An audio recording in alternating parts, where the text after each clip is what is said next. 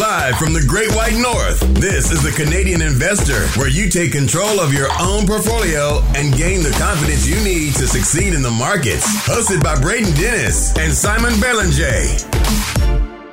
The Canadian Investor Podcast. We're recording this at the close on July 14th, 2021. Today we got lots of topics. We're talking small caps, we're talking Akre Capital Management, a fund that I like to follow. Dialogue Health, which is care.to. And uh, yeah, it should be a great episode. Simon, how you doing, man? It's going very well. I'm surprised we're already July 14th. I guess it's just uh, sink, sinking in that we're this far into 2021 right now. Yeah, it's it's kind of wild. July 14th. Yeah, geez. It is August already, it feels like. All right, let's kick this episode off. Let's talk small caps. Before we do that, just to pump my own book, TFI International is up 8.5% today on the news that they're reporting strong results out of that acquisition that they bought UPS Freight for. That was such a good acquisition. I can't believe the price they paid. And it's paying off now. So, uh, Alain Bedard of TFI International continues to get it done, making good deals. So I've been talking about this company for a long time. Go check out their chart. All right, Simon, uh, kick us off on small caps. Yeah, I'm excited to talk about small caps. Uh, I've been meaning to do it for quite some time, and then uh, someone uh, sent me a question, and I figure it was just it would be a good idea to talk about it this week. And um, as a side note, we have not forgotten about our poll. We'll be doing it soon for those two companies. Um, so, to get started with small cap, what's a small cap? The most common definition out there that you'll find is about 300 million to 2 billion in market cap. Personally, I would probably include uh, something a bit wider, even up to five, six billion dollars, because I find that that two billion dollar mark, and it's very subjective, but that $2 billion figure to me is probably was more accurate maybe like 10 years ago something like that. Uh, right now we're seeing like large companies we're seeing companies over a trillion dollars you know 100 billion is not considered that much anymore. So to me in terms of how the company will react and the type of businesses you have personally it's probably more like 5 6 billion range maybe 500 million to 5 6 billion range. But again very subjective and just to understand that these type of companies will behave a bit differently than their larger car- counterparts. Um, for you braden how do you see that? Yeah i i think it's a very arbitrary you know market cap in general like small cap micro cap large cap mega cap it's all very arbitrary. Now i've always had a, a contrary take to what we define as small caps and, and mid caps. And the reason for that is like if you Google small cap, it'll say like anything under two billion. I think the uh, BlackRock uh, small cap ETF for Canada is anything under three billion. Now, the reason I have a contrary take to that is as a business owner myself, like a two to five billion dollar company is a gigantic enterprise. Um, now, I'm going to talk a, a, bit more about this after you speak about small caps and what you're seeing, but a lot of these companies in that range will be very large businesses, huge businesses, medium sized enterprises, if you will. Now, what's interesting about that is it'll be paired up with some speculative companies in the same market cap that are not well established, that are not gigantic companies on their own. So I'm going to speak more about that that nature of the arena you're playing in in, small caps, but you, you got to do a little bit more work for those reasons. Yeah, yeah. So uh, small cap, like I said, it really depends the way you're looking at it. Traditionally, I think it's been more the 300 million to 2 billion, but again, there's different ways to look at it. Um, I'll go over some of the advantages of investing in small caps and then some of the drawbacks as well. with all things being equal, a company obviously that has a smaller market cap, say $500 million market cap, will have more growth potential than a $100 billion company. And I can just see Braden here saying, like, oh, what about Google? What about Amazon? And things like that. But all things being equal, if you have two similar Th- companies, those are they're more exceptions. Those are defying exactly. Yeah, those are defying the laws of of physics. no. of, of, large numbers of large numbers, it, exactly. It just doesn't make any sense. Um, but but yeah, it's a good thing to bring up. Yeah, as generally, I would say, you know, small companies will have more growth potential. Um, they tend to not have a lot of analysts covering them. Sometimes they will have zero analysts covering them. So there's potentially more value to unlock because they're more under the radar the arbitrage can be a lot more significant for small caps. I remember uh, about three, four years ago, I was looking at this small cap. Uh, the ticker was PFB.TO, and they had announced that they had a special dividend of a dollar, and their share price was under $10. So that's a 10 plus percent special dividend. That was actually on top of their regular dividend. And it took, I think, several months until the market actually caught up and then the share price actually ticked up to make it a bit more, you know, reasonable in terms of dividend. But that's just a random example there where you can really find some pretty interesting arbitrage, but you have to be willing to put the work in those institutional investor will tend to not be in small cap aside from some specific ETFs or venture investors or smaller institutional investors. That's that's pretty simple because an investment uh, for a lot of institutional investor that would make the needle move for them would mean that they would have to become significant shareholders in the stock, which comes with more regulatory scrutiny. Um, and Warren Buffett has actually mentioned that several times. So there's a reason Buffett will often trim really good businesses that he owns uh, because he's reaching a 10% threshold, which has a lot more regulatory scrutiny. And it just shows that a company, for example, for like Berkshire, um, it would be very unlikely for them to invest in a small cap because it wouldn't do anything to the bottom line.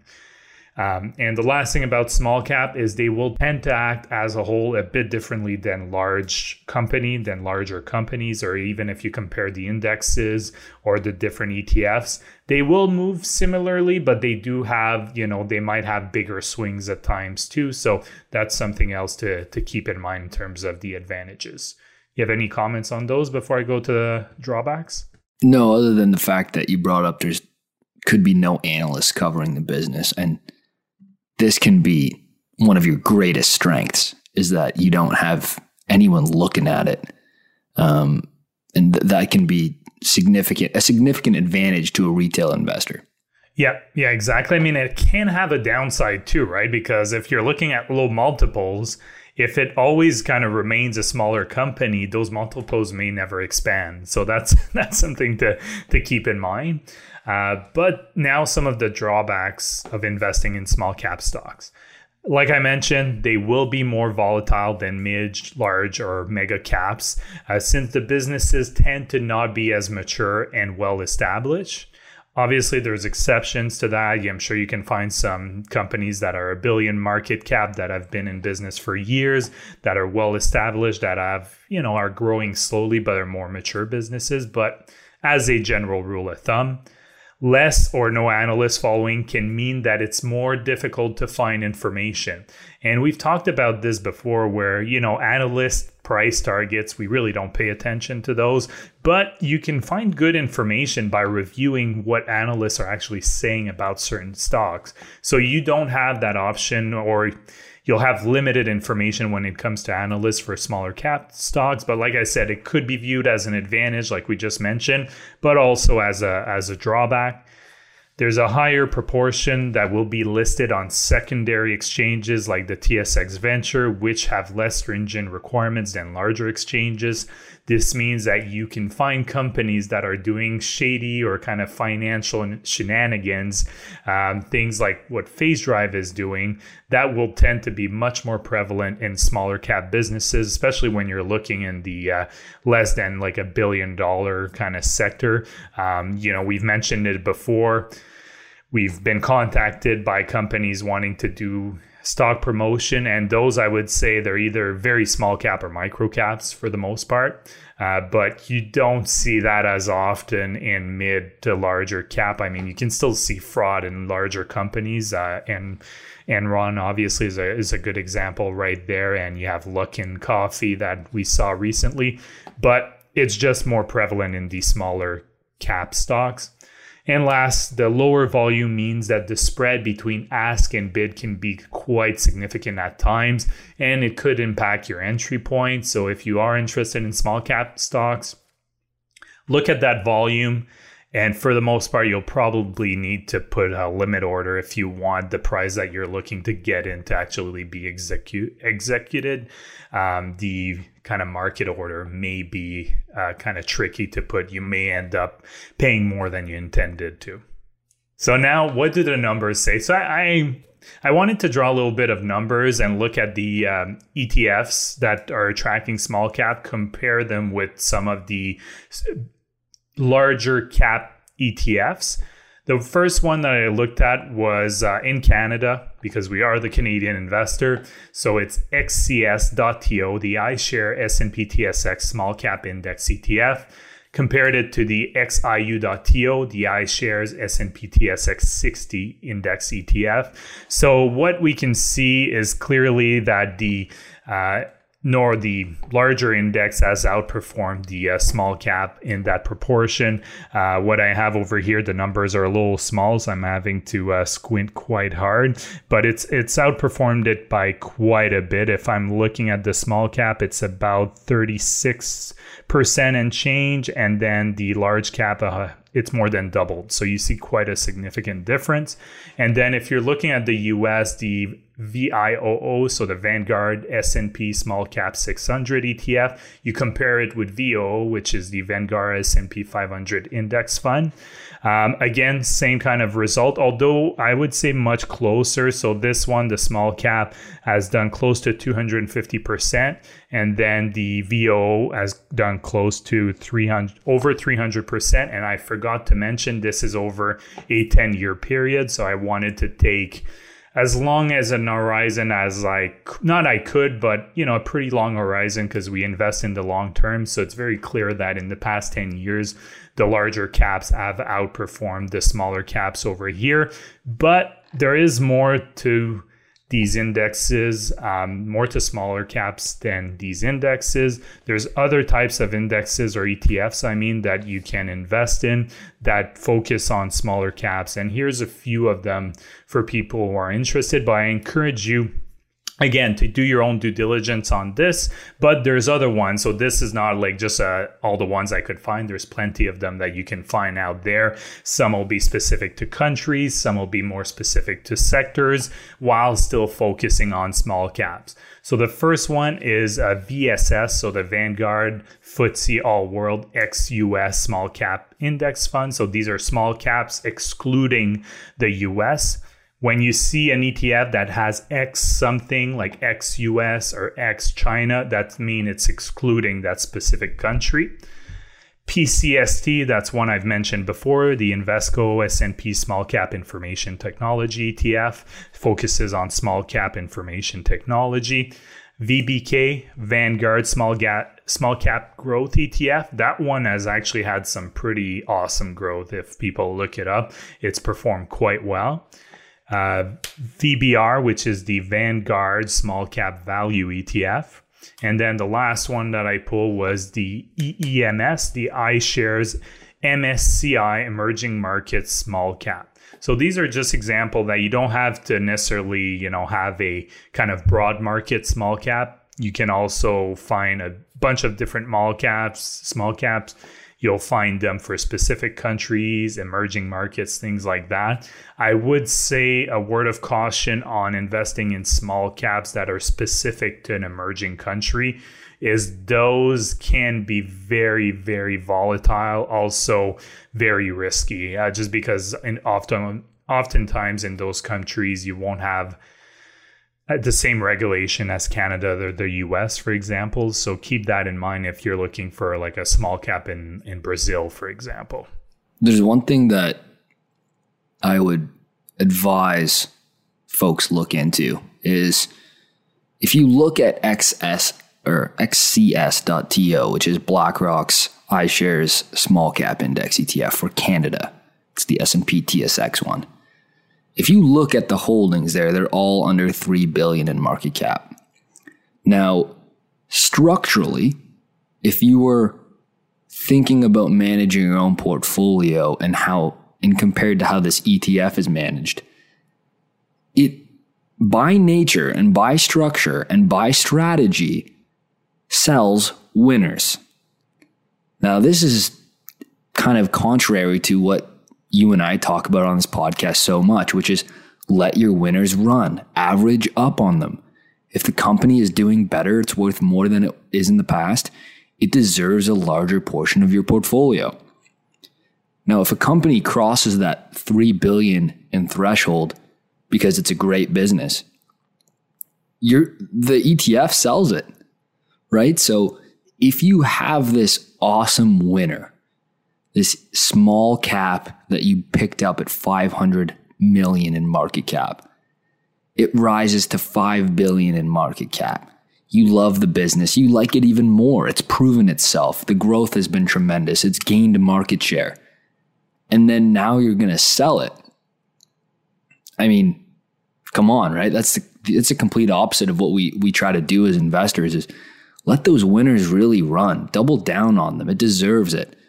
And uh, that's kind of the problem with these ETFs products that are structured like that. I just would never manage my own portfolio like that. So it's hard for me to get behind investing in a small cap or like a market cap based index to begin with. Yeah, I mean, I can definitely see that. I mean, for me, I see it more as gaining exposure to a sector of the market that you don't have exposure to, especially if we tend to focus. I think most of my portfolio is either mid or large caps or mega caps. So I think for me, I enjoy having a small portion allocated to small caps, fully knowing that yes, there's going to be that rotation, but you can also make a case that that company that is growing and is indexed out of it and they're investing in another company that you're recycling that capital and potentially getting more growth. But i do get your argument. Uh, for me i think personally i do have some exposures to small cap in my portfolio. It's not a big portion uh, but you know it's it's good to understand the kind of the advantages and the drawbacks. But again these are just etfs and later on i'll talk about uh, dialogue technology dialogue health and uh, just look at what a small cap kind of looks like one that recently ipo'd yeah before we wrap up small caps i just have a little section on you know my particular take on investing in, in small and micro cap companies and really it is that there are awesome small public listings out there. There's there's a ton of them. There's great ones. There's the, the hidden gems. The next big compounders exist in this arena. But focus on the ones that are actually high quality businesses, have a great management team, hopefully founder led. Because if they're small, I want to see it still run by their founder. Um, so in this arena, you're going to have like 750 million in market cap companies that are growing, high quality, and even profitable. I know that that cool P word that you don't see very often in that arena, but they'll also be 750 million in market cap, so like like for like on market cap, that are completely speculative startups, junior mining companies, some ESG company that are raising tons of money in the public markets based strictly on an idea. And these scare me a lot. Um, so let's think of like Nikola Motors, which still trades for five billion uh, on the U.S. market today, which is crazy to me, right? Like this, it's been a it's been a dumpster fire. Now that stock hit over twenty billion in market cap because they were uh, air quotes Tesla competitor. They had these this electric vehicle company and they had these awesome looking car designs. They had this electric truck coming out, this electric semi truck coming out. Now the entire business, all 20 billion of it was based on a couple of drawings, some 3D renderings of what they may make. Um, now this madness happens all over the world.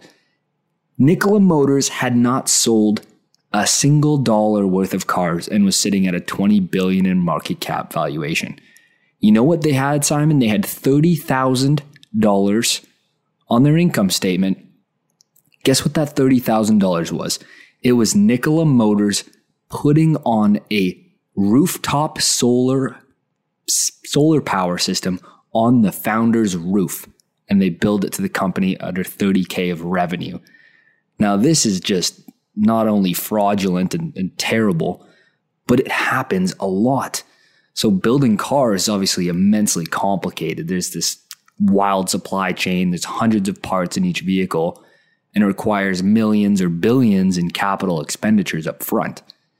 So the point I'm making here is that there's very good businesses in the small cap arena, but they'll also be trading at something very similar in valuation to these speculative public listings that have not proven themselves, might not even have product market fit whatsoever.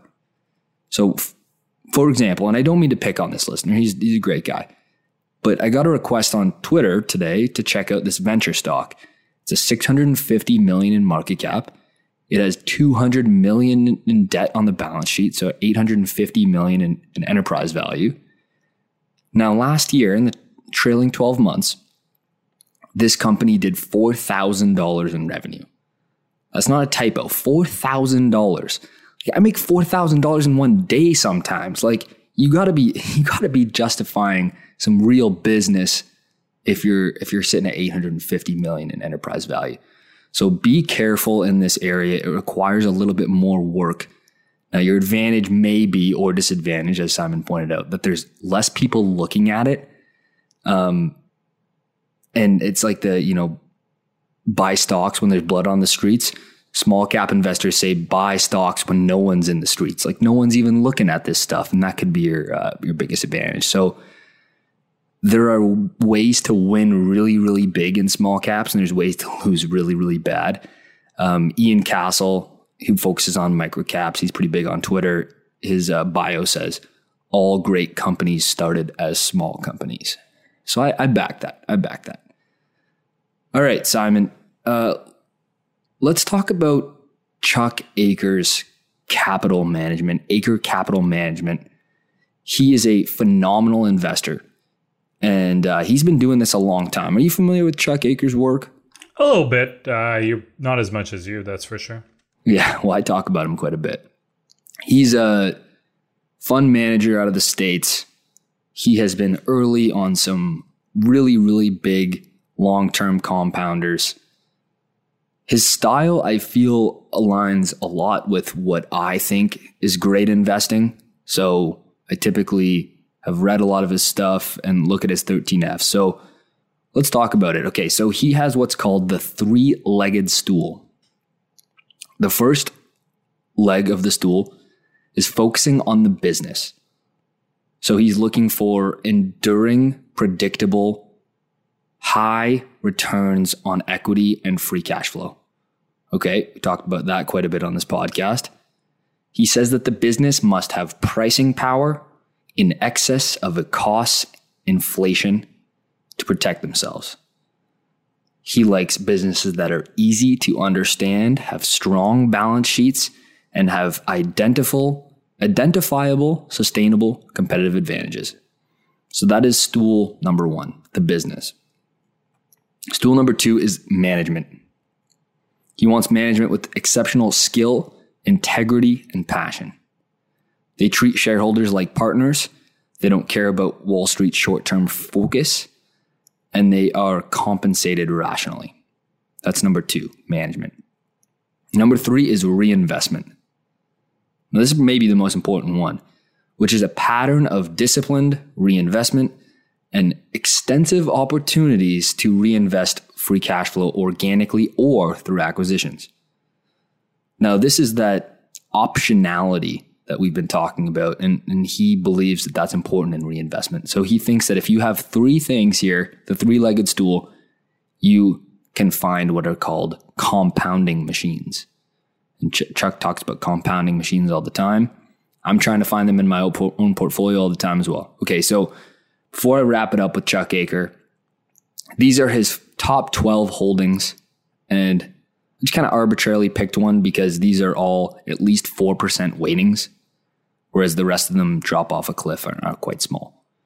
So, in order of largest to smallest, I own a lot of these names, and that's just I don't know if it's by fluke or like I study his work a lot and I come to the same conclusions. Uh, I'm not really sure, but MasterCard, Moody's Corporation, American Tower, Visa, uh, KMX, CoStar, O'Reilly Auto Group, Adobe, KKR, Roper Technologies, SBAC Communications, and Brookfield Asset Management. So, see a lot of high quality compounders.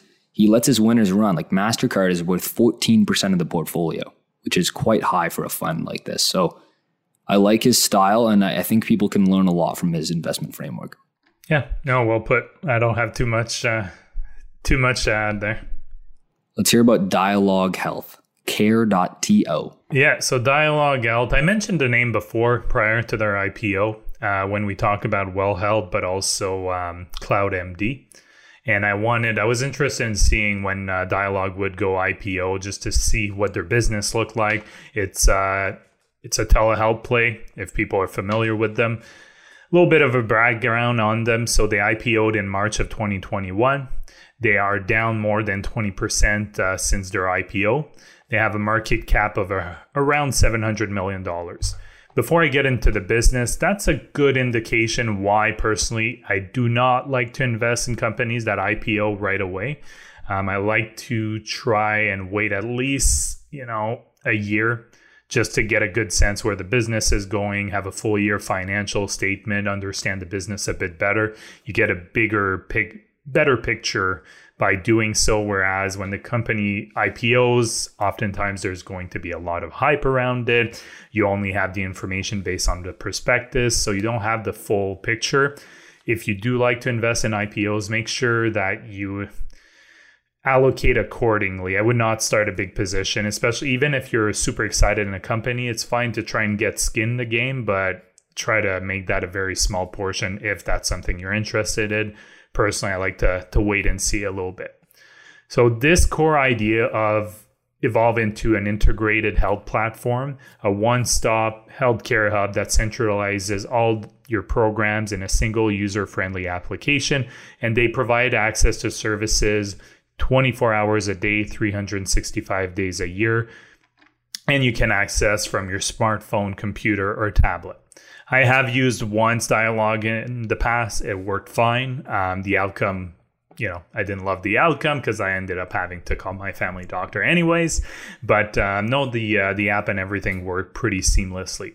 Dialogue is a business to business model, so B two B, which means that employer and organization subscribe to their services for their employees.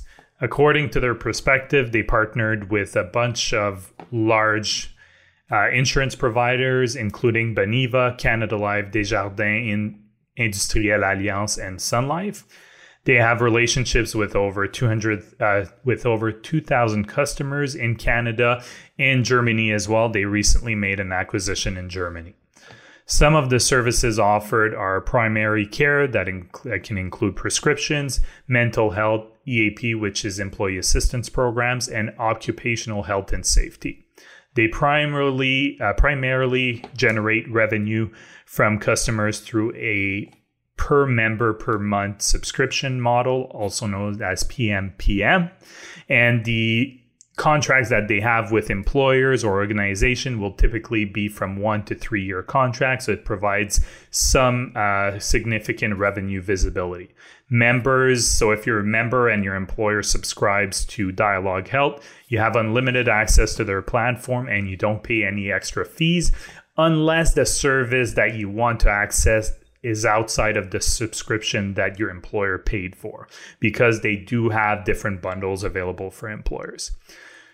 So the numbers, what do they look like? Um, it looks pretty good at first glance. Um, they had 321% year over year increase in revenue Q1 versus Q1 of last year. So that's 15.2 million versus 3.6 million. Obviously, we've seen this with Teladoc. We've seen this even with Well Health, with a bunch of different uh, telemedicine providers. They got a huge tailwind from the pandemic. They have 65.3 million in re- recurring revenue. So I'm assuming it's essentially their Q1 revenue just extrapolated on a yearly basis. It'll be interesting when they come out with their full year financial results, how it looks. They have 1.3 million members, which is a 534% increase year over year.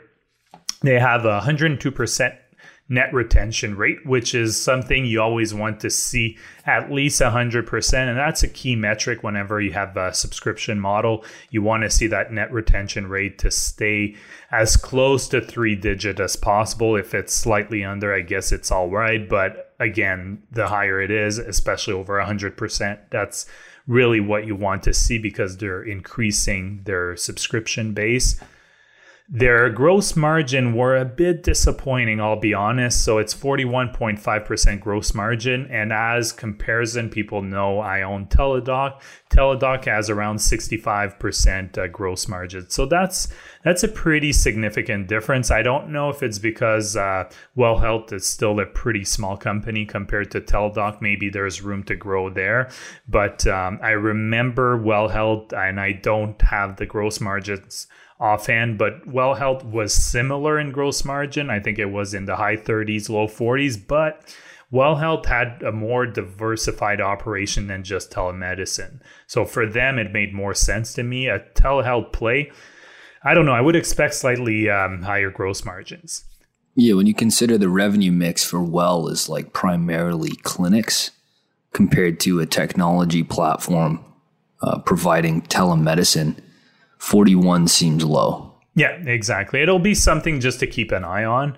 Um, there's almost one positive thing there's almost no debt on the balance sheet, very little debt. They are free cash flow negative, 4 million plus free cash flow negative in Q1. Um, it was around, so I guess that's around 15 to 20 million if we extrapolate that over the year. So that's something to keep an eye on. That's something I would also like to get better over time, uh, definitely improve year over year. Um, a company that's growing this quickly, obviously, there's a bit more leeway there, but that's something you still want to improve because that's essentially cash burn right there. Um, there are some significant backers for the, this, this, business. Um, so I had to look in the prospectus and uh, when they went IPO'd. So this may have changed a little bit because oftentimes those early investors will sell a bit after it IPO'd. But um, I'm pretty sure Sun Life, uh, with what I saw, I did some research, are still pretty significant shareholders. So when they IPO'd, Sun Life had a 16.23% uh, share in the company. Um, they had investment from WSC IVLP, which had 15% uh, share in the company, and um, as well HV Holtzbrinck Venture Fund, which had uh, 11%. So there's a few other um, pretty significant investors with high single digits, low double digits, but those were the main ones. Uh, a lot of them are actually venture uh, firms that invest in the company. And the CEO of the company is Cherif Habib. Um, he's a pretty young guy, late 30s, has been, uh, he's the co founder of the company as well. He's uh, obviously the current CEO. There's some interesting people on the board as well, including one board member who's part of the uh, Caisse de dépôt de placement du Québec. For those who are not from Quebec, it's the investing arm of the Quebec pension plan. So they have uh, quite a bit of investment everywhere. So it's interesting to see that. There's also Paul Desmarais, who people might know from Power Corp, who's also on the board. So there's really some interesting people on that uh, that board of directors. And the last thing that I just had a look at, we've mentioned this before. It's always interesting to see how the employees um, the business. Uh, you can have a look on Glassdoor, just find that information at a glance. This one had a decent but not huge sample, about 70 employees, uh, actually 48. Um, I just have the number here. So a decent sample, not super huge, but they 87% of them approve of the CEO, and the overall rating of the company, if they would recommend it to a friend, was 73% and 3.9 star out of 5. So that's pretty good. It's not, I've seen better, but I've seen a lot worse as well. So it's something, it's a company to keep an eye on. It is a small cap business, so there's definitely some growth potential here. It's not trading cheaply, it's trading over uh, 10 times sales. Um, so obviously, it's more of a growth stock, but it's definitely in that uh, would qualify in that small cap arena at uh, 700 million uh, market cap. Yeah, well put. And you've, you've hit on some of the key aspects here. I like that you pulled up some Glassdoor stats too, because that's important with small caps, especially when they're founder led. That'll give you an idea into some of the culture and if the employees actually like working there. When it's founder led, that's really important it's really hard to value something like this, right? Like it did Q1, it did 15 mil in revs, uh, which was up 321%. Now, my question for something like this, I have I have two questions that whether or not we have the answers here right now, I don't know, but it's always good to kind of ask yourself, and th- this is kind of a candid. I haven't looked into this business at all. I just knew Simon was doing a segment on it. Mm-hmm. Is one, how do they expand out of Canada? I don't know the answer to that. I guess they're doing this acquisition strategy in Germany as well. Yeah, they're they've done a few small acquisitions, so there're definitely a bit of acquisitions going on. Nothing major, but a few acquisitions here and there. Yeah. Okay, so that's that's interesting. And then two, with it being B two B, if I'm a large enterprise here in Canada and I want my employees to have access to telemedicine as a benefit to being an employee, you know, post COVID, why would I continue to do that? I, I don't I don't know if there's going to be a whole lot of appetite. Um, but I don't know. Like it, it, could it could be a thing. Yeah, there was a lot of traction gaining out of the pandemic for a business like this. So mm-hmm. the next few quarters are going to be incredibly instrumental for the business, and they'll tell a lot into what's going on. I would say I'm not too concerned about the the businesses not continuing those subscriptions just because um, think about the time that you save if you need to use telemedicine versus going to an urgent care clinic or going to the hospital for an employer. Just that time saving alone it could be the difference between you know you contact you use the app takes you half an hour 45 minutes overall to see the doctor the nurse on that application you're done. That's it. Versus having to go in person if you don't have a family doctor, you have to go in person potentially to the emergency room. Takes you seven, eight hours. You have to take the full day off. So for me, there is definitely value for employers there. What my biggest question, and this would apply also to Teladoc so it's not specific to um, to dialogue it's really like you said the pandemic portion um, that hike in revenue. And Teladoc has warned that a little bit that they would see there was a lot of growth just pulled forward because of the pandemic. But what do the numbers look like next year? Because there was mm-hmm. obviously looks amazing comparing this year to last year because there was this massive adoption to telehealth because people really did not have a choice. But um, to see if they'll be retaining that, and I would also like to see if they end up having an option where it's pay as you go. So you don't need to be part of a big employer. You just, you know, you're a self-employed mm. person. You pay 50 bucks per visit or whatever it is. You're still saving time versus having to go in person. Having that kind of service, I think, would be very beneficial. I know Teladoc does offer the kind of pay per visit model as well for people that are not insured. So that's something that I would be interested in seeing from them. But my take is it's promising. I would not invest in them right now. I definitely want to give it some time, probably another year, just to see how it um, evolves over time and just, you know, are those gross margins improving? Are they losing business to a Teladoc, to Well Health, to a uh, DocMD, or whichever one it was, CloudMD? Sorry. Cloud MD, Cloud yeah. MD, and how or Maple. You mentioned your previous employer. Mm-hmm. They they had Maple. Yeah. So how they do? Uh, are they expanding in the U.S. and starting to compete with much larger pay- players, or are they focusing on expanding in Canada and maybe underserved countries? That might be something else that they're doing. The problem or the thing that I can't wrap my head around with these telemedicine companies is the benefits to software. If I were to wrap them up, were are operating leverage, scale, and like those two kind of com- combine, and you you find that in their margins.